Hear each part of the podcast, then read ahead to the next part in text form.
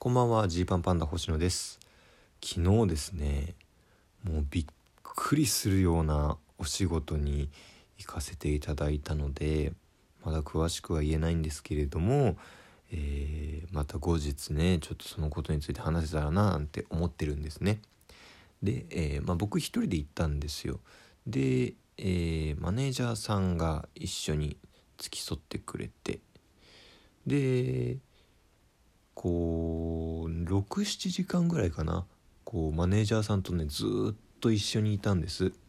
で大橋さんっていうマネージャーさんが昨日はついてくれたんですよ、まあ、僕らは普段は松岡さんっていう方がよく一緒に、えー、まあ、面倒見てもらってるというかこう見てもらってることが多くて。で松岡さんのちょっと下の後輩で大橋さんって方がいて、えー、大橋さんもこうたまに来てくれるという感じで。この芸人とねマネージャーの関係ってねすごい微妙微妙というかね不思議なんですよ。まあもっとね、えー、上の方の方とかになってくるともうずっと同じマネージャーさんと二人三脚でっていう感じだったり、えー、もうこの人のマネージャーさんといえばこの人みたいにもうあうんの呼吸でみたいなもうずっとこのペアですっていう感じなん人とかもいますけどまあ、僕らみたいな若手芸人っていうのはですね、まあ、特にあの渡辺みたいな結構大きな事務所はですね一人のマネージャーさんがいろんな芸人とか他の芸人以外のタレントさんも一緒にマネジメントするっていうスタイルなんですよね。だから例えばジーパンパンダだけのマネージャーさんがいるわけじゃなくて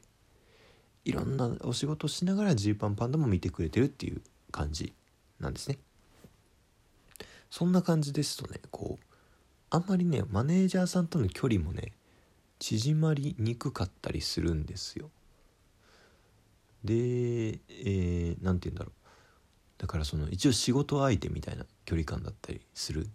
で僕らもそのマネージャーさんに対してこうあんまり失礼ないようにみたいな感じで特に1年目の時とかはマネージャーさんとかと会うのもすごい緊張っていうような感じで始まってるから。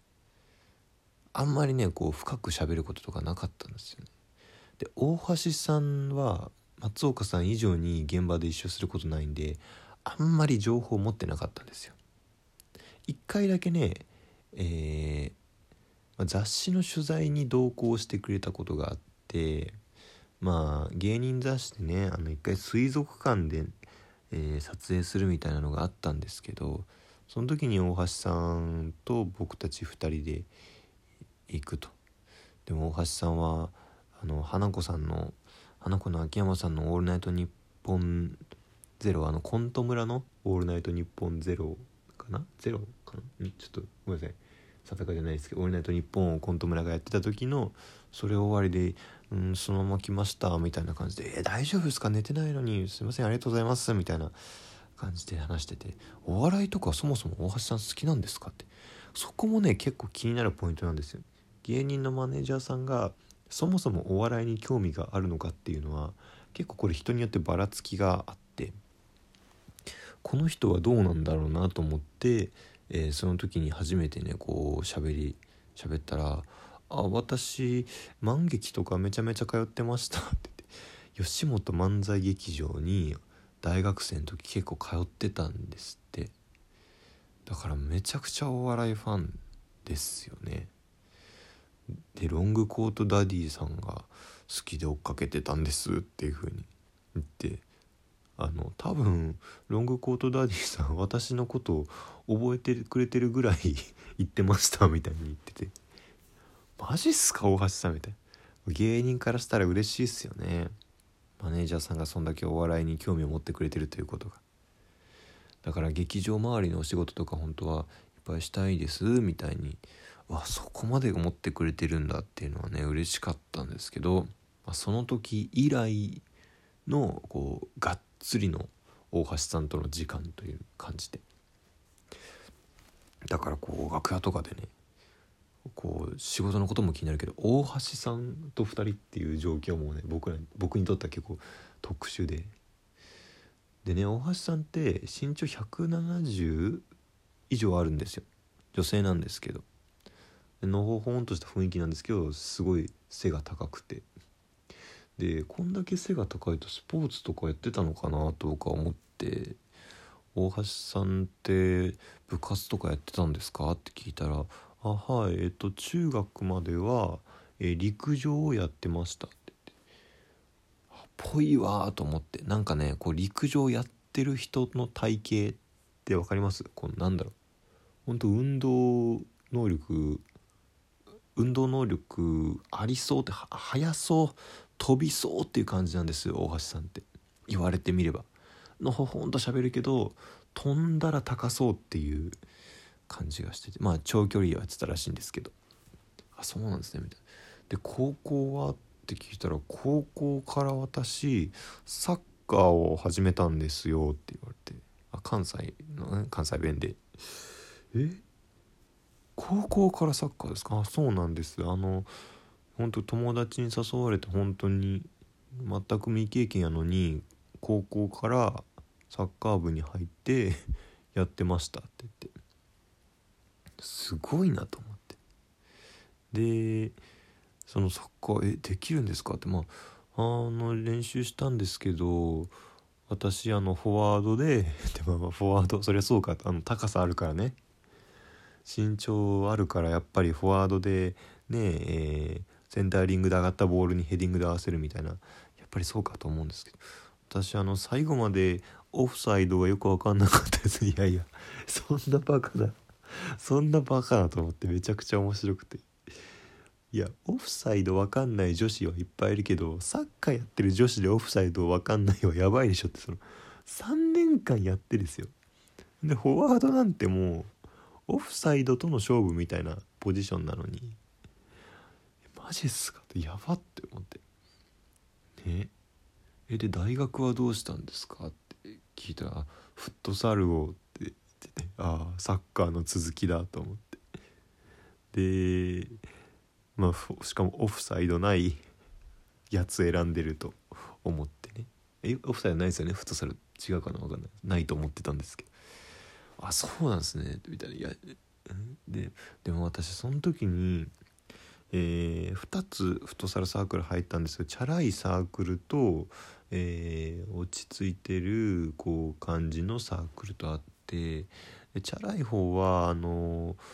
こう女の子たちもなんかすごい可愛い感じのキャッキャしててで私まず170以上あるのにあの高校の時にあの鍛えてたんで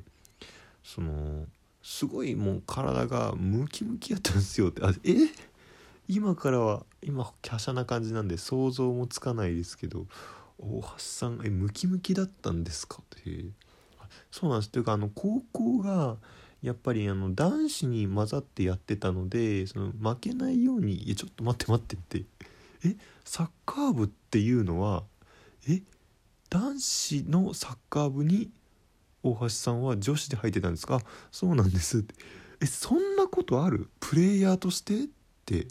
めちゃめちゃびっくりして。でその男子に負けないようにすごいウエイトとかもやって、えー、鍛えた上で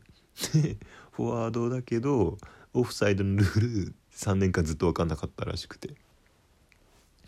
やすごいなと。でもまあ女子だからなんか公式戦とかは出られないらしくてでだからもう言ったらフットサルサークルに入ってようやくこれでね実戦形式で試合でボールを蹴れるっていう段階になったというのでそのまあチャラめの方に行った時にだもうめちゃめちゃ活躍しちゃってみたいな。キック力とかがやっぱもう桁が違うんですよって言って。もうちゃんとやっぱ陸上やってサッカーやってフィジカルも仕上げてるからやっぱ身長もあるし大橋さんだけあの 図抜けてできちゃってこう男子もちょっと引くみたいな。でなって、えー、居場所なくなってそこのサークル辞めてあのおとなしい方のフットサルサークルでフットサルしてたんですって言ってて。へえと思ってね。でそれとともにロングコートダディさんを追いかけるために、えー、万劇に通ってたお笑い好きの女子だったんだなと思ったらなんかすごく面白くてなんかこの